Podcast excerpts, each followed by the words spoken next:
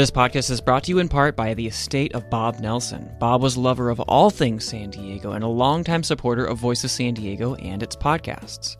We at Voice of San Diego are honored to have his support during his lifetime and continued support through his estate planning. Join culture creator Remel Wallace, museum CEO Micah Parzen, philanthropist Irwin Jacobs, and urban agriculturist Diane Moss on season two of Stop and Talk, a podcast about the future of the San Diego region. How can we create a vibrant region that celebrates our cultural richness and economic strength? Find out and hear other San Diego experts on Stop and Talk. Discover seasons one and two now at stopandtalkpodcast.com. That's stopandtalkpodcast.com. Are you passionate about resolving conflicts and making positive impact in the world? Then USD's Conflict Management and Resolution Masters program may be for you. Learn to address conflicts at all levels, from personal disputes to global crises. Join the Kroc School's dedicated community fostering peace and understanding while you acquire practical skills to navigate diverse settings.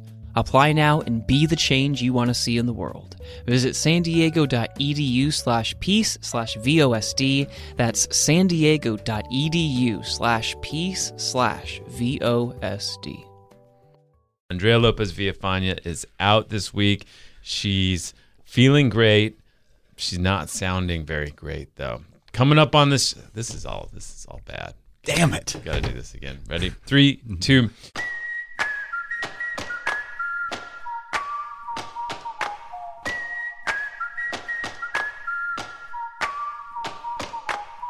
Welcome to the Voice of San Diego podcast in partnership with News Radio 600 KOGO. I'm Scott Lewis, the CEO and editor in chief at Voice of San Diego, and I'm joined as always by reporter Jacob McWhinney. What's up, Jacob? Um, I'm doing good. You sound much more enthused on this take. okay, thanks. Also in the house, senior investigative reporter who's not a senior yet. You know, you're just a you're, you're just Regular. the- a senior investigative reporter. You're more senior than some others. yes, but not senior. Will Thank you. Huntsberry, how are you? Good. Andrea Lopez Villafana, otherwise known as Lopez, is out this week. Coming up on the show, San Diego Mayor Todd Gloria is proposing a change to the city's landmark Complete Communities housing plan. It allowed developers to build much larger projects if they included affordable housing. Now they could build that affordable housing, at least if this passes, in poorer communities rather than on site. We'll talk about that and explain what's going on. And we commissioned our old pal Andrew Donahue, used to be the co host on this very show, to do a dive into what's happened at the Union Tribune since LA billionaire Patrick Soon-Shiong betrayed us, sold the paper to the most feared hedge fund in the American newspaper world. Donahue's going to call in and talk about the story that everyone's talking about this week. It's going to be a good show. Stay with us.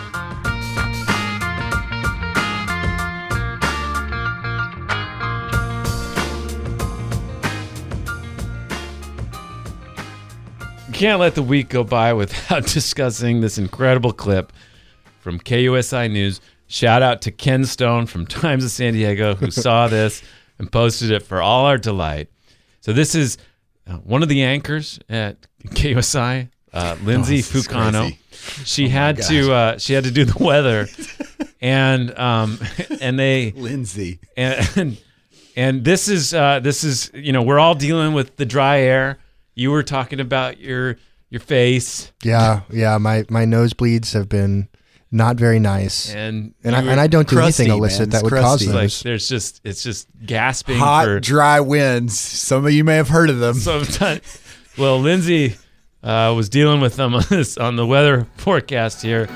All right, so the big story that we are looking at, we are feeling this warm up here in San Diego, and it is all due thanks in part to the Santa Ana winds. And uh, if, if uh, we, I didn't know what they were, Rafer had to look it up as well. But the, this is when actually the, the winds they move offshore, and they, the descending air it, it's from the desert, so it heats up the the hot and and windy conditions that we've been experiencing. Wow. So so when I was at when I was at City College, I I did a semester of the TV news program there. It was not by any fault of City College people, but it was a terrible experience because I've I, every single time I would go on, I would sweat profusely Uh-huh. and just be like nervous the whole night before. This sounds terrifying. having to be having to be doing the the weather. I, I admire the vulnerability. Like Right. you, you come across a concept like the Santa Ana winds, you're like, man, we had to Google, Google that. the hot air, the desert. This does feel just like a- this does feel like a TV journalist like version of like the nightmare of showing up to school with like just in your underwear, you know? Yeah, So I know she's probably mortified, and I don't want to pile on, but I gotta do. I gotta deal with Ah, it. eh. That uh, the, the, also that part. Well, it's like the desert, so it's warm. it's just like It's the worst advertisement for like the value of local news as well, right? Like we just sit around googling stuff you all already knew exactly what it was. I mean, also maybe it's a good advertisement for other local news. Well, yes, we know what the Santa Anas are, guys. the graph the graphic guy knew or the graphic lady knew what they were. They got the arrows flowing. Surely the graphics people had seen them before. And they must have been like, Draft the Santa Anas. there's nothing, there's no core concept in local climatology in San Diego.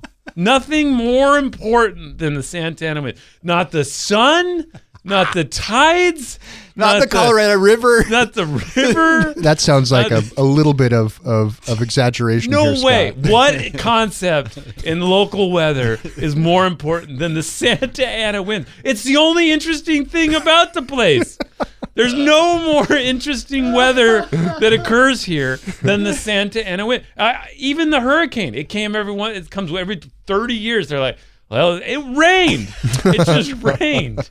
So, okay, so in her defense, do we know how long she's been here? Yeah, that's a great question. So she grew up in Southern California. Okay, guilty. Guilty, Wow. guilty, guilty. Misdemeanor or felony? She I, I mean, I think this is probably a meteorological felony. I think so. Just like yeah. a person? No, no. No, she's not like a meteorologist. Let she's she's. They're like, hey, you got to do the weather tonight, and she was probably like, what? and she, this is her worst nightmare Yeah. of what would happen. This is definitely and it definitely an- happened. I So, do feel bad for I, her. Yeah. I let's just make let's just be clear. We respect and value her as a professional in town. We're not piling on.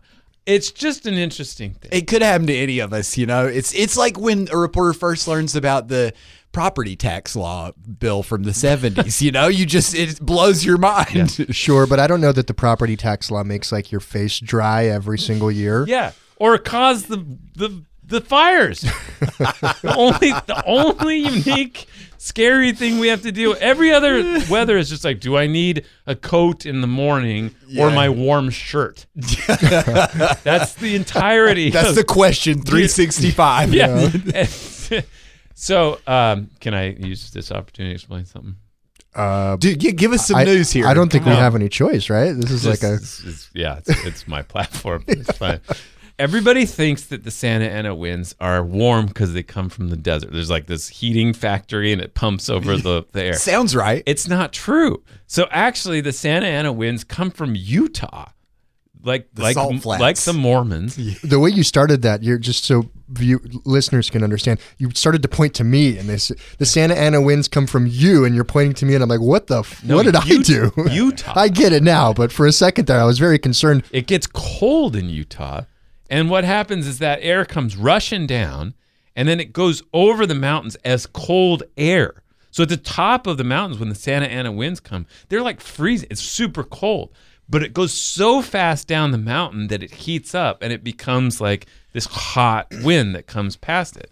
So everybody, again, it's not like some factory of hot air blowing on us. Interesting. It's, It's- the speed It's the that creates the heat. Yeah, it's wild.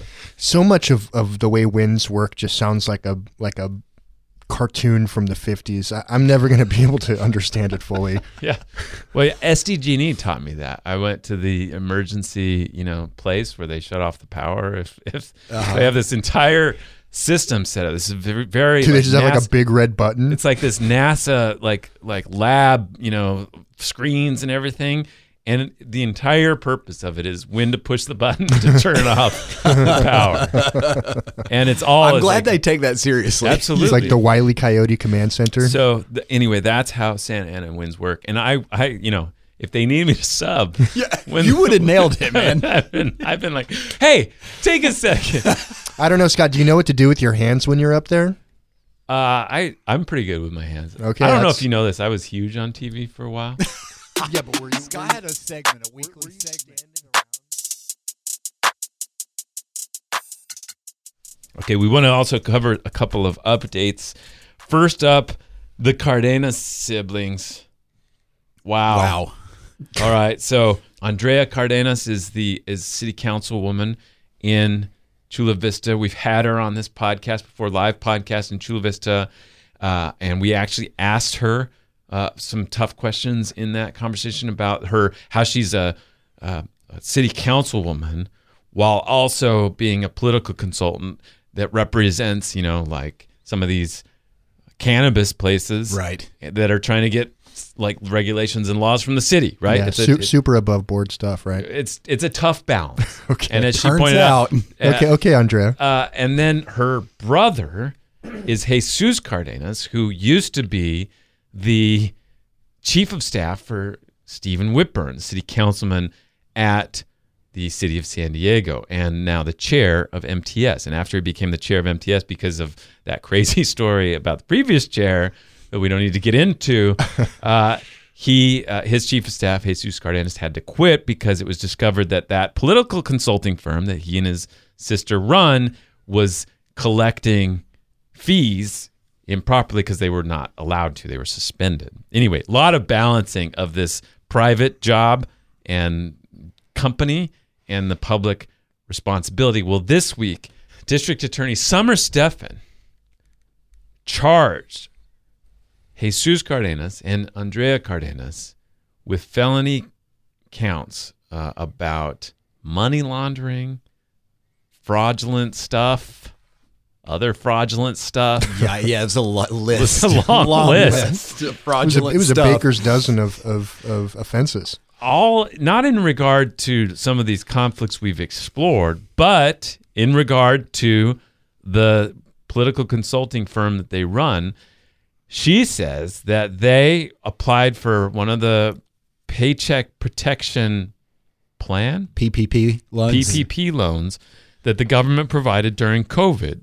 The basic deal with the loan was if you have employees and you keep them on your payroll during COVID, then the government would give you this loan. You don't have to pay it back. You just get the money. Full Awesome. disclosure, Voice San Diego guy, everybody got. Your employer didn't. you, you, you No. became unemployed. Right? I, I became unemployed twice over. Yeah. Okay. Sorry. It is alleged that the Cardenas and their firm, Grassroots Resources, got one of these PPP loans, claimed 34 employees, but the employees, it turns out, were actually employees of a cannabis distributor. And cannabis is illegal still on the federal government's terms. Right. And so, you know, they're not qualified No PPP loans to allowed get the for them. PPP loan. Mm-hmm. And also, they don't have 34 employees for this firm. And it's a political consulting firm. There was questions about whether that would make them eligible or eligible for this. And so the DA said they lied about all these things. They laundered money in the process, and therefore they're they're uh, they're going to be charged now with these felonies. So Wow. it's a huge story in local politics. Uh, And, and it's this is no small thing. Doesn't uh, Andrea face like nearly six years in prison if she's convicted of all of this? And, Yes, and there's- Jesus something like four. yeah, they both face some pretty serious time. Uh, there, you know, obviously there's going to be all kinds of discovery and all kinds of time for deals or pleas or different things to happen. Innocent till proven guilty, all of those things. So, uh, but it's a huge story in local politics. I think there'll be pressure on her to resign. There'll be pressure on other uh, things to happen. We'll see how that all carries out. So, big uh, story and update. We'll follow it from uh, the district attorney on that. And Andrea's up for reelection. Yes. right? Could she pull like a Eugene Debs and run from prison? Yeah. They may try to extract from her a promise never to run for That's- office again. That's one thing they or to work resign. on. Yeah, right. They often that is part of the deals often with Yeah. these cases. So uh, we shall see. Should we say La Prensa broke the original story about the PPP loan? That's right. The La Prensa had a long story, and and uh, the second half of it was in February about how odd the PPP loan was, how some of the uh, questionable claims they made in it. So But the publisher, does the publisher have friction with Jesus Cardenas? uh, Art Castañares has some history with with uh, with Cardenas. Uh, yeah, it, The interesting dynamic there. there's a lot, a lot of a lot of beefs around San Diego. I think that's listed among them. Can I do this one last update? Palomar Health. So uh, Tigist has been on this story. This is fascinating. This so is wild, this one. She's been dogging this agency for a while for their finance and other things, like doing a great job holding them accountable. But one day she goes onto the website and it has this big interstitial that comes up and says, "You must sign this terms of service before you agree before you can go onto the website." And she looks through the terms and they're like, "You can't copy anything, you can't reproduce anything, you can't post anything from this site uh, without written consent from Palomar Health." Palomar Health is a public government agency. Like you, you can't go to the city of San Diego and have the city of San Diego say you can't take any of this stuff. That's our stuff. We These- these- absolutely can these take it. public meeting agendas, you cannot republish Yeah, it. I- we can take it absolutely. So she, uh, in the process of sort of examining this, she talked to these lawyers, and they're like, "Yeah, that's crazy that that would be that."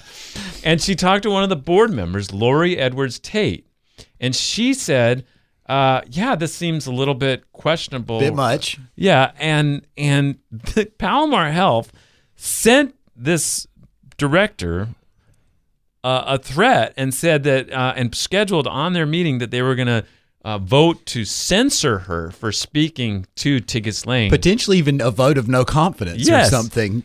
So is that something For saying to Tiggis Lane that this policy is weird. An elected official, they're elected, right? yeah, An elected official wanted to speak out about a policy of their board, and their board was like, you can't do that. So technically, by their policy, would we have been breaking it if we reported that on their board meeting, they they listed that they were going to Yeah, do a vote they- of no confidence? they ended up changing the terms. Yeah. But yes, exactly. Like we, you take like the agenda, like oh, you didn't give us consent. yeah. to post the agenda Who are of these when you're people? gonna when we're gonna vote no confidence for the comment about the consent that we didn't give for this terms of service. It, it's pre- it's pretty baller to like be hit with some you know critical coverage and then just be like, no, no, no. You can't look at any of this. You can't talk about any of this. Our whole website is off limits. I kind of have to respect that. Yeah, absolutely. well, anyway, the uh, development this week is that uh, Laurie Edwards Tate, that director, Right. is suing Palomar Health for what she says is now an infringement on her First Amendment rights to say things to people. I'm going to say as she should. I'm going to go ahead and say as she should. and Yeah. they're they're mad. You might you might understand. They said, "quote Palomar Health is disappointed director Edwards Tate chose to file a baseless lawsuit grounded in her misunderstanding of Palomar Health's media policy. While all directors have a right to speak to the public, Palomar Health encourages board members to notify someone on the executive leadership team when they intend to speak to the media, ensuring that information is accurate. Instead, Director Edwards Tate chose to forego verification Have you been practicing that Palomar Health voice? and as a result disseminated false and misleading information. Of course, they never say, and they never have said what is inaccurate. And every time they, they accuse Tigist of writing something inaccurate, they're like, you ask them like, what? What was wrong? And they're like, it just was wrong. They just they seem to I don't know if they all went to PR school or what, but they seem to think they have some fundamental constitutional right to check people's talking points Yeah. before they say them. And uh, they just really read the Constitution wrong. Well, hopefully she schools them.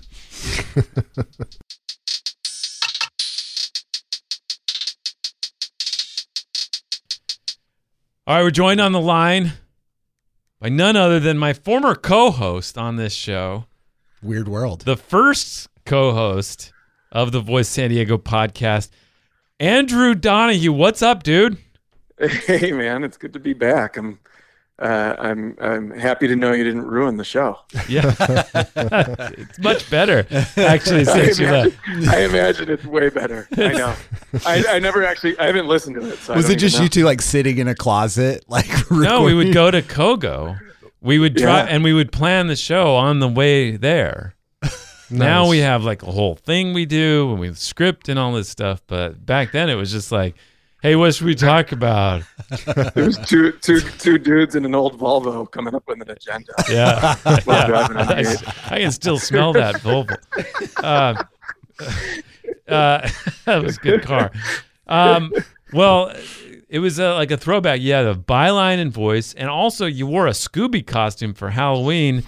Flashback to 20 years ago, before the Cedar Fire, we wore. Uh, he and I dressed. He was. Uh, um, Oh, you just told this story the other Shaggy. day. yeah, he was Shaggy and I was Scooby, and uh, and now he has got a Scooby costume this week, and he's got a byline in voice San Diego. It's just like Wow. the the time is a flat circle. This was my my 20 year life reunion Yeah. uh, today or this week. Yeah. All right, so you dug in to the Union Tribune and what happened with the sale. I, I think one of the biggest sort of takeaways of your story and what we've learned since then is that this hedge fund bought the Union Tribune and we're starting to understand better that ironically as it sort of vulture extracts money away from the paper it it may actually keep the physical paper around longer than if the UT had been left in the in the caretaking sort of world of this billionaire from LA and the former editor and publisher Jeff Light. Can you help us understand what's going on there? Yeah, and I think that's sort of the key, one of the key takeaways, um, and one of the things that I'm sort of came came away from that was I was talking to somebody, and the way that they described it like this was, if you are planning, if you're a if you are a newspaper planning for the future, you are doing a a plan, uh, a digital transformation plan that is built around preserving the jobs of journalists. Because if you're doing a digital transformation plan, you have to make a product that's good enough for people to pay online. And that's quite a high hurdle.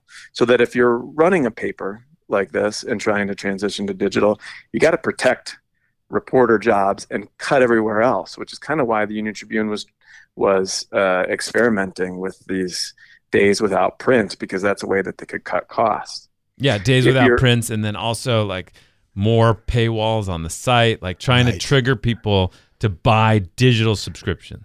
Yeah, and you have to again that that has to be a focus on quality to get people to do that online. So Alden comes in. Alden doesn't plan for the future. Alden, you know, basically uh, locks in looking for cash uh, flow. It takes that cash flow, and all it wants to do basically is create is continue to deliver as many newspapers to the doorsteps of as many people in San Diego basically until that just doesn't work anymore and then they sell it off for parts or maybe they've already sold it off for parts and it just closes or it gets sold again in some sort of shell. But the biggest takeaway so that that's the biggest takeaway is they are they are they are committed to preserving the print product which means you'll do anything you can and you'll cut anywhere you can to preserve a newspaper landing on people's door and that means when you they came in and they've cut what employees estimate to be 30% of the staff um, already, and then you preserve print. So, very simply, if you were if you're somebody in San Diego who's concerned, like, oh, I really like my print newspaper, well, you're still going to get it, but it's not going to. It may not have much inside of it, and it's not going to have nearly the quality that that it may have before. And again, to to drive that home, thirty at least thirty percent is what employees are guessing. They haven't gotten a firm figure, and if that's the case, the newspaper is now about uh, 80% or more smaller than it used to be. And I mean by newsroom staff. So you used to have up to 400 uh, people working in a newsroom. Now, now you have somewhere around 75. And, you know, you, you know, who knows where it keeps going from there. Well, you know, I think that's what I didn't understand what you teased out in this story, Andy, was that everybody's been going around calling Alden strip miners, and I didn't really understand how that worked because all the papers they've bought are still open, you know, and you keep hearing people say Alden's going to sell it for parts, Alden's going to sell it for parts, and I think finally I understand what that means, which is that they're going to print the paper, which is cash to them as long as they possibly can, and they're going to keep cutting jobs until and and the next stage is just disappearance potentially instead of there being a transition plan. Yeah, and I think what we it's harder to know it's you know it's harder to know like exactly when that runs out. You know, when does the when do those lines in the chart converge where there's not enough subscribers to bring in even any cash flow? And then what do they do? Like we haven't gotten there yet. And people have been predicting that and they thought it was going to happen before. And i talked to somebody who said you know they thought maybe a couple years ago it was about three years. They think the pandemic kind of changed that a little bit because there was a big boost in like digital subscriptions just in newspapers in general.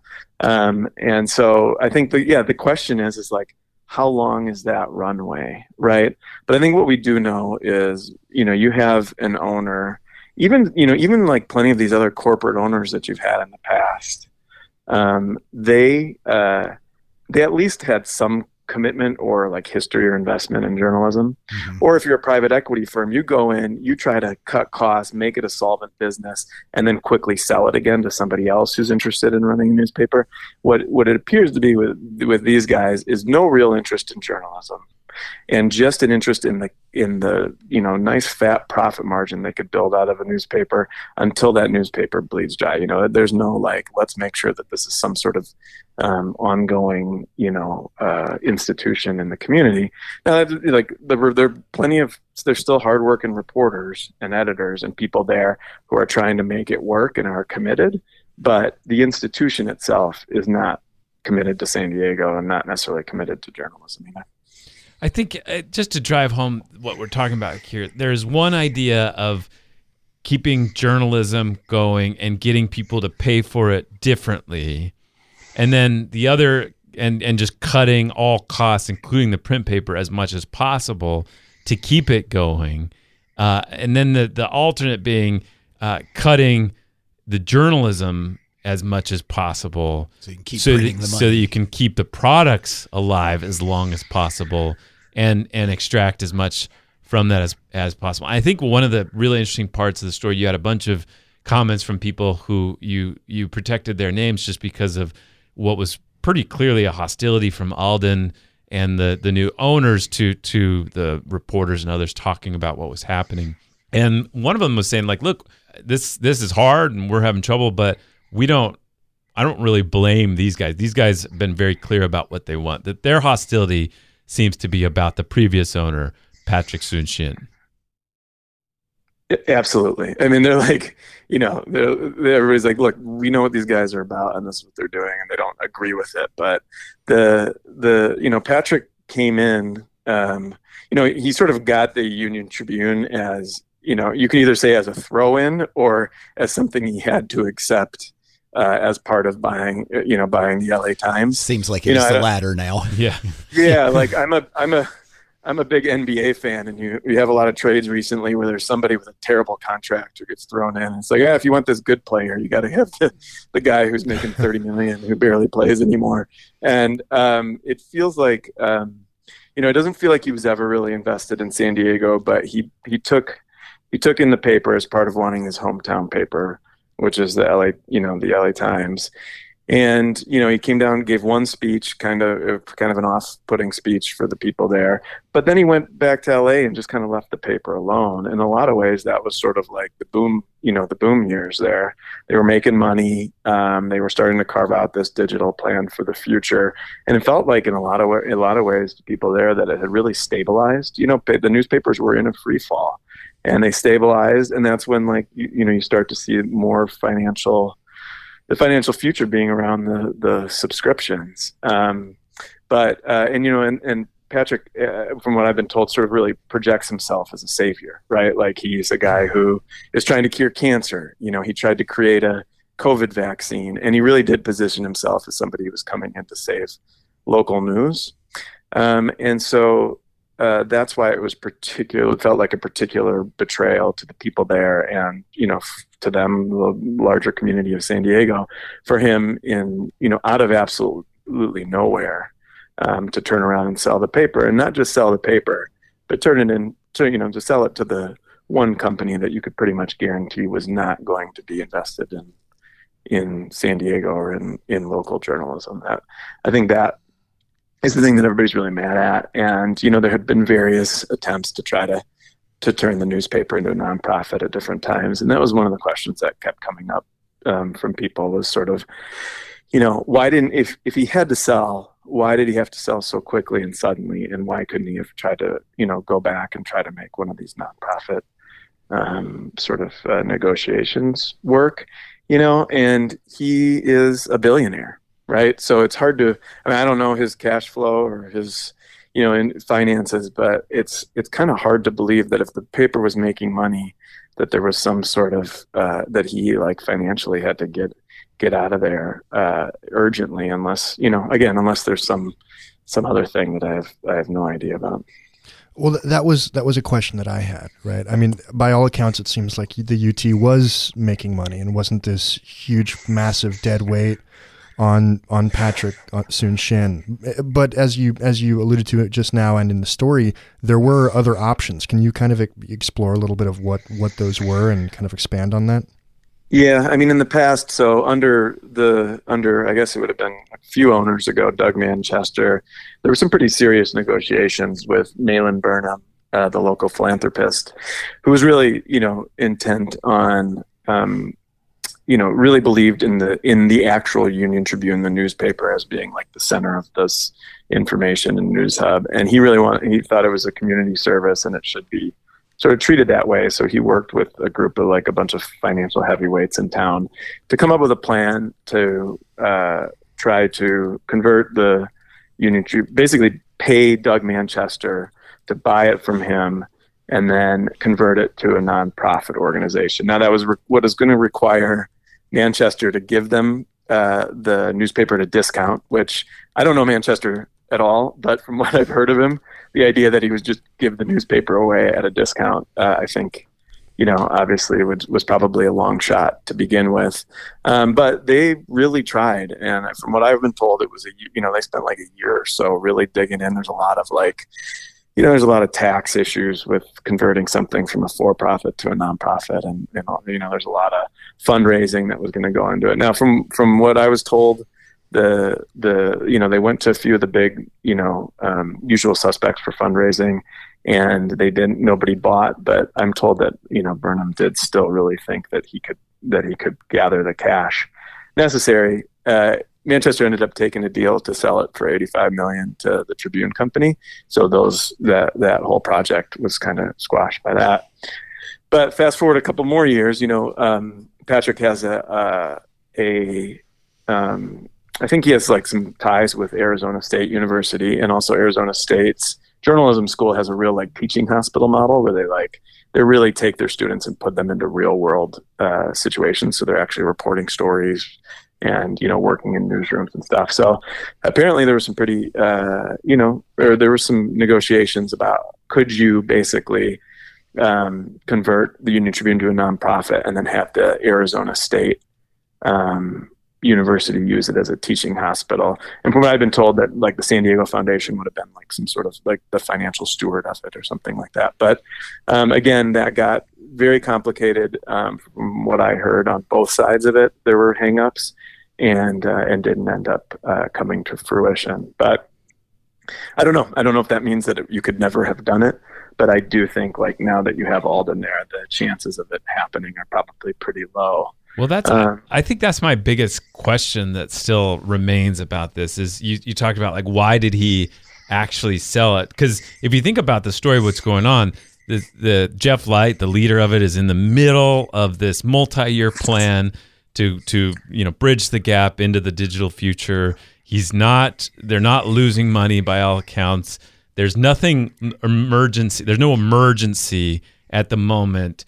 Uh, and so for him to sell right away just feel felt like this intense betrayal. And the only thing I can conclude is that he wasn't out there on the market at all. I, I suspect that Alden went to him and offered something that their whole family's like, well, I can't. You, there's no there's no way for us to say that this is not something we can take, right? Like that they have to. Which is the whole problem, Not have though, to, but- with like you know the best model we've seen to save journalism in the past decade is billionaire largesse, and like billionaire largesse leaves just as quickly as it comes. You know, it's Yeah. not.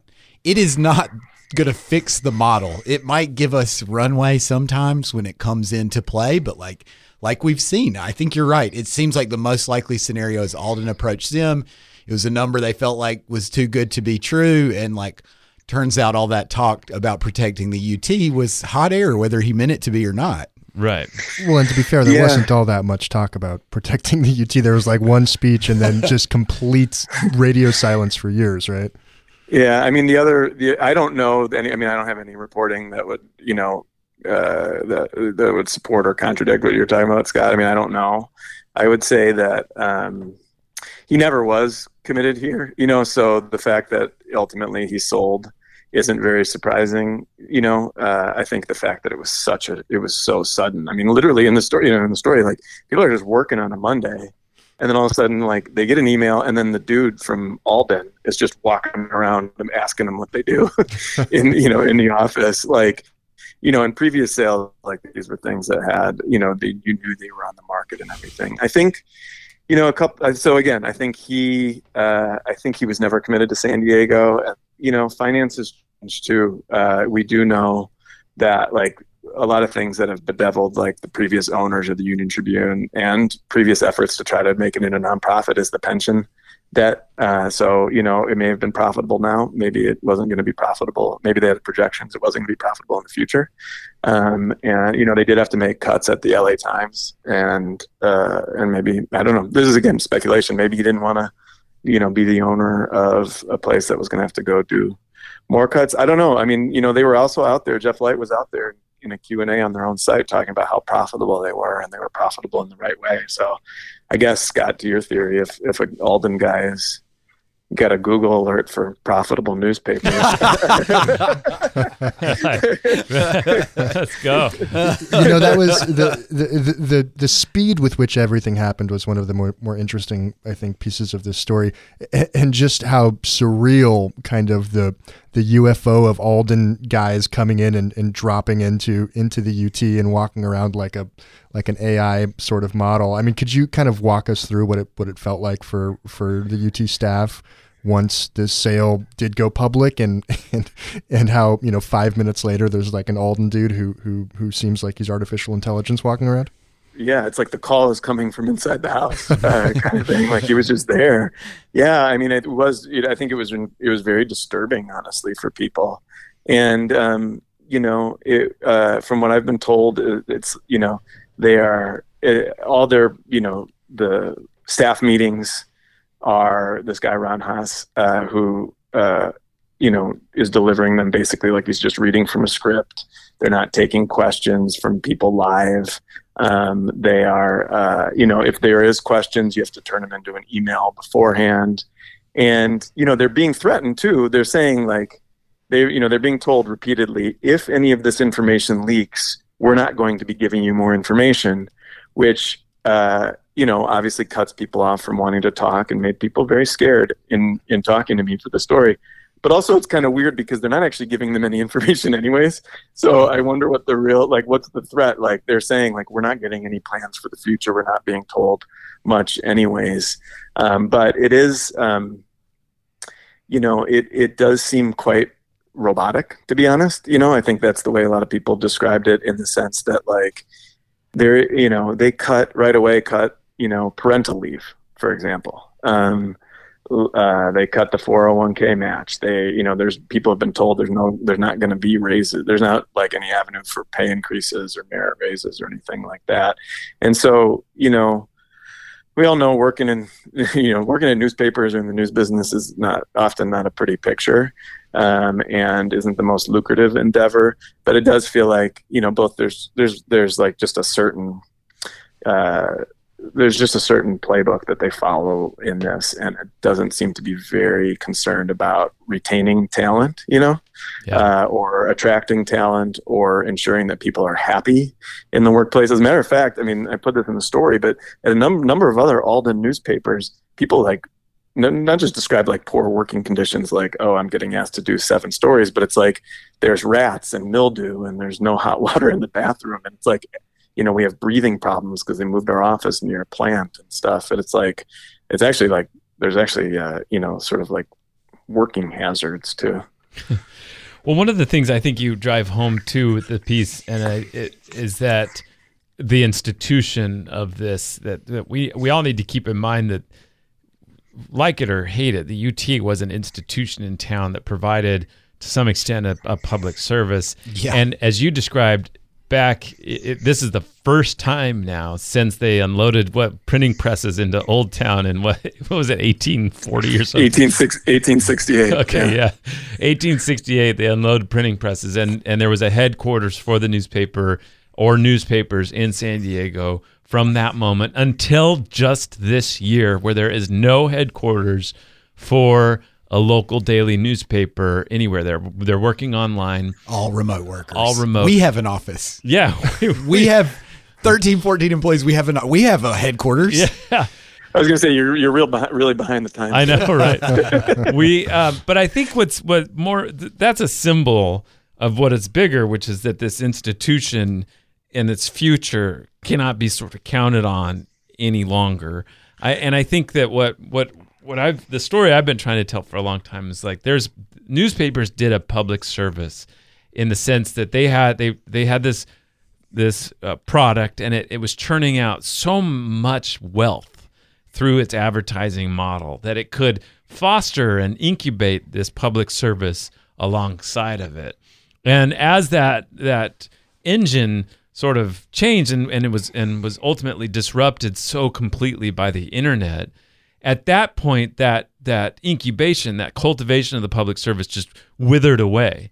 And we were lucky. It was just like this historic anomaly is is this like convenience that we had that that public service, as flawed as it was, as unrepresented as it was, as unrepresentative as, as it was, as just, you know, whatever problems and flaws it had, it was a public service that was being delivered. And we were kind of like, it was just this, this weird, just like- people being there like whether the press is doing a good job or not when they're there when they're going to meetings that alone counts for an immense amount and but you know i think like something that happened over the course of that 100 years you're talking about like the press became like so professionalized as an institution it went from being this like blue collar enterprise where people knew what it was and knew what it was about and then it got Cronkiteized eventually to the point that it was this view from nowhere stuff. And and as dire as this all is, like this is how we reinvent ourselves to become more relevant. Well, that's what I was gonna. Yeah, that at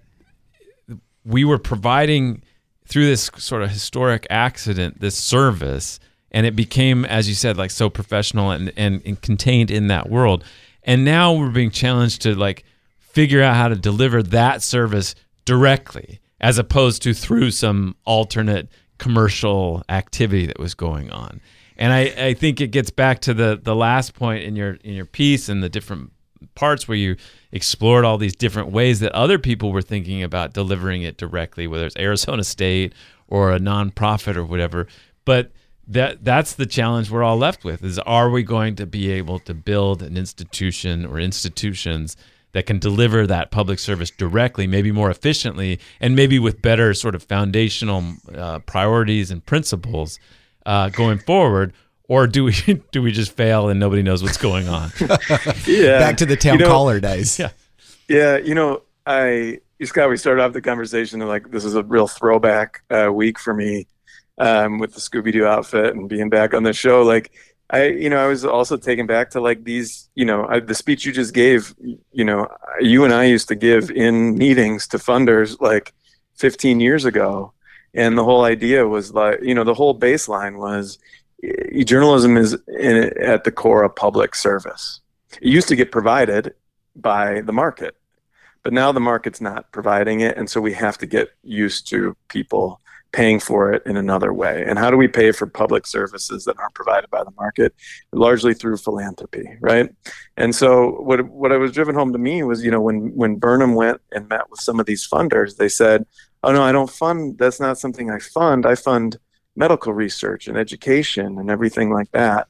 And it it just speaks to the fact that like we are still as a community and a society pretty far behind the curve on what's happening in that in that 15 years that newspaper has shrunk to be, you know, one. The newsroom is one fifth of its size, but but we haven't actually caught up to the fact that like we we're going to have to fund this through philanthropy.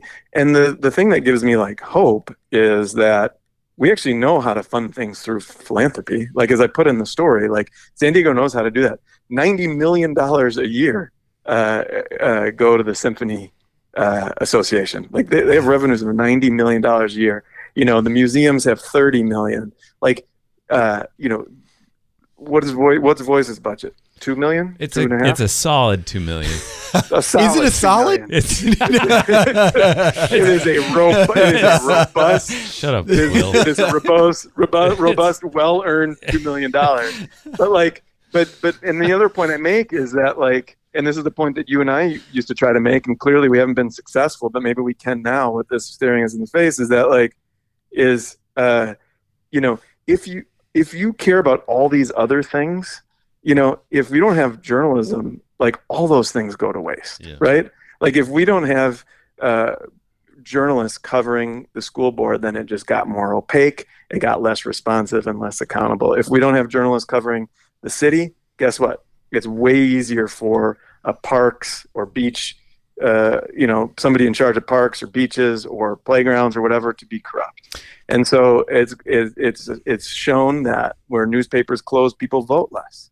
And where people where newspapers don't exist or aren't strong people don't know their neighbors as well. And so like there's a whole cascading effect here on on San Diego of this newspaper. And i think like the key is is like is you know we do you know we do know people are stepping up and starting to fund things but like can they do it in time before like the whole enterprise is just gone? Because you know i'll get off my soapbox in a second but like we're also we're also in a moment where like the actual real democracy is a threat in the united states and those the the, the erosion of local news is directly uh, a part of that story as well uh, we believe uh, in telling a story and and and a shared story in San Diego of uh, shared facts, common facts, so we can all understand each other better. And um, and that was a great story. I appreciate you put, uh, producing it for our site. You are now the investigative editor for CalMatters, our partners up there. Congratulations. Um, I look forward to uh, you revealing some things and holding some people accountable, huh? Hey, thanks, man. It was fun to do this story for Voice and fun to be back on the show. All right. Take care. All right. Bye.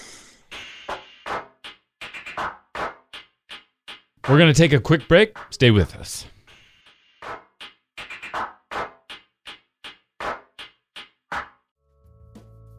Join culture creator Ramel Wallace, museum CEO Micah Parzen, philanthropist Irwin Jacobs, and urban agriculturist Diane Moss on season two of Stop and Talk, a podcast about the future of the San Diego region.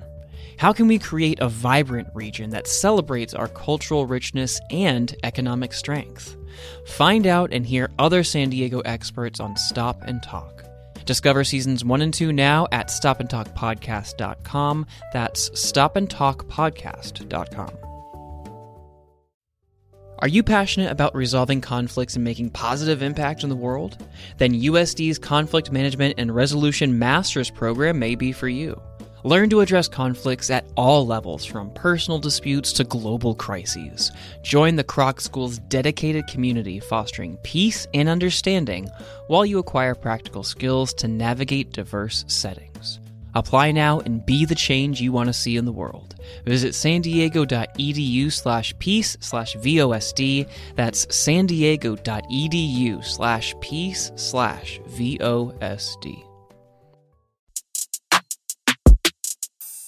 So there's a story that broke that broke this week. The mayor's office and city staff want to change the plan, the community plan for Hillcrest, allow uh, taller buildings, allow um, uh, maybe some one-way streets, uh, try to traffic calm while also allowing more people to live there, more infrastructure, a little LGBTQ Historic historic district. all kinds of I- interesting things. But uh, one of the, the big takeaway um, uh, for The skyscrapers. for a lot of people was that they were going to allow uh, 30 foot or 30 stories, excuse me, buildings. And a lot of people are very worried about that. It looked like a very futuristic building too. It was Yeah. opaque and The- red and, and NBC, you know. I don't know where they got this. They did a, a rendering of what a, a tower of sorts would look like in Hillcrest, and it's just this big red, like thirty-story Jolly Rancher. Like, a Jolly Rancher or- or a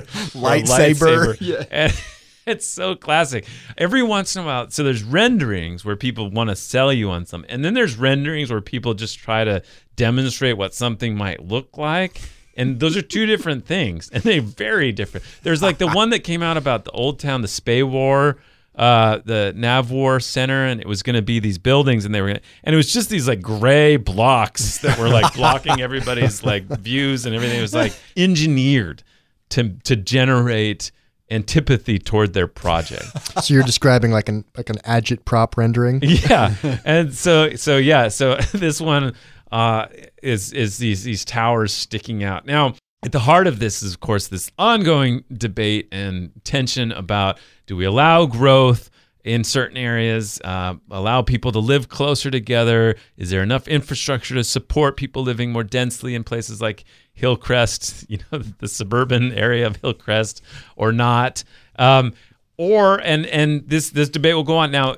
Mayor Kevin Faulconer and City Council in 2020 passed the Complete Communities Plan, which allows you uh, developers to build much bigger buildings than they might normally be allowed in some of these zoning areas if it's close to transit and if they Add affordable units to the building on site. Now, you did a story this week, uh, Will Huntsberry, about a change that is now being proposed for that. Describe what what uh, what the change would mean.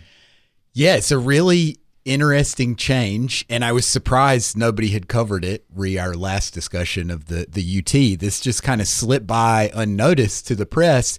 But uh, the idea is that we water down that requirement, and we no longer require developers to build the affordable units on the site themselves to the same standard those market rate units will be built. We allow them to build them off site and potentially in poor neighborhoods. So some people really don't like that. Yeah, so uh, that that was an incredible comment from Councilman Joe LaCava. So he represents La Jolla, some of these other areas, and uh, I think kind of out of character for for Yeah. a stereotype for that for that sort of representative was like, you know, how can you consider it? So the idea is that if you're required to build affordable housing in those in those buildings, it would support sort of economic diversity. Right. It would keep maybe some um, uh, lower income folks who have been able to live there for now, maybe keep some of their spots. Uh, and he was like, you know, if you support allowing people to build their affordable units elsewhere, you're you're harking back to a time when we used to not allow people of color to live in areas like Right. this. Redlining, all these things. Like he came out so fierce on it. And I'd actually never heard the phrase "poor doors." That was an interesting turn of phrase. Well, there was that that project downtown where it was notorious because they'd they'd created an entrance uh, for the um, or they designed an entrance for you know the the, the people Oh, who the live there. undesirables. and then they they they had a different entrance for Got the affordable housing one. So and that's that's that concept, yeah. Interesting. But I think they got rid of that. That, Hmm. that was changed. And and I I I will just agree. I mean, that, I I LaCava is not somebody who generally is very fiery up there from the podium, but that those comments were clearly aimed at at you know this concept of moving these affordable units outside of of these buildings, and in, in a way that was that was fiery. I mean, shoot. Yeah. Now the argument for it is that it is it is already so expensive to build these affordable units that we're always hearing these stories about 700 800 900 a million dollars per unit to build these affordable housing units. If you require that they be built on these these this most expensive of uh, land, then you're just adding to that, and it'll be harder for these developers to provide both the normal market supply and the affordable supply both. And so we would be hurting ourselves unless we allow people uh, to to fulfill that responsibility in other places. So that's that's the other side of this. And so I think it's it's a uh, that's what they're the, the kind of principle they have to decide between, right? Yeah, I mean that's the argument that now if if they do this, it'll free up developers to market rate developers can build market rate houses, which is what they're good at. And then they can subcontract the affordable units to affordable developers, which is what they're good at. They can access federal funds to do that. And that that all makes sense that it could lead to more units. What you have not seen in this discussion at all though is like how well is complete communities right working right now because like we said, Complete Communities was ushered in in 2020. It allowed for these massive density bonuses if you built affordable units on site, and people have been utilizing it. Mm-hmm. So, like, it's unclear to me if it's not working or if it's just something like developers just want this because it, it, clearly is going to make developers' lives easier. Mm-hmm. We can say that unequivocally. What we don't know is like how well Complete Communities is working as of right this moment. You know, in 2022, KPBS analyzed it, and like 800 units had been permitted, with 200 of them affordable. So you know, we could have a debate about whether that's working or not, but it, it was spurring development as it was. Yeah. Is there a sort of consensus YIMBY view about all of this change? I don't know if there's a consensus view. The people I've talked, I've talked to a lot of people on background involved in city politics around this, and um, a lot of them are like, you know, I can see the argument for it because they want more houses because we desperately need more houses. The vacancy rate of rental units is incredibly low. It's awful out there to try to get an apartment. Way more people are becoming homeless and we're getting out of homelessness. Like, we do desperately need the units, but like, we also need fair housing policies. You know mm-hmm. what I mean? You know, the developers say, well, this changes the margins so we can build more. Well, I mean, we could just not charge taxes and that would also like change the margins so they could do it, you know? So there, it's a balance between like fair housing principles and getting more housing. Mm-hmm. Well, you can check out uh, that story. Uh, great uh, little dip into housing policy. Thank you. Appreciate that. While you pursue some other stuff. Um, and more, voicesandiego.org. Thanks, guys. That was good. That was awesome. Yeah, not so bad. You did pretty good today, Scott. Thanks, Jake.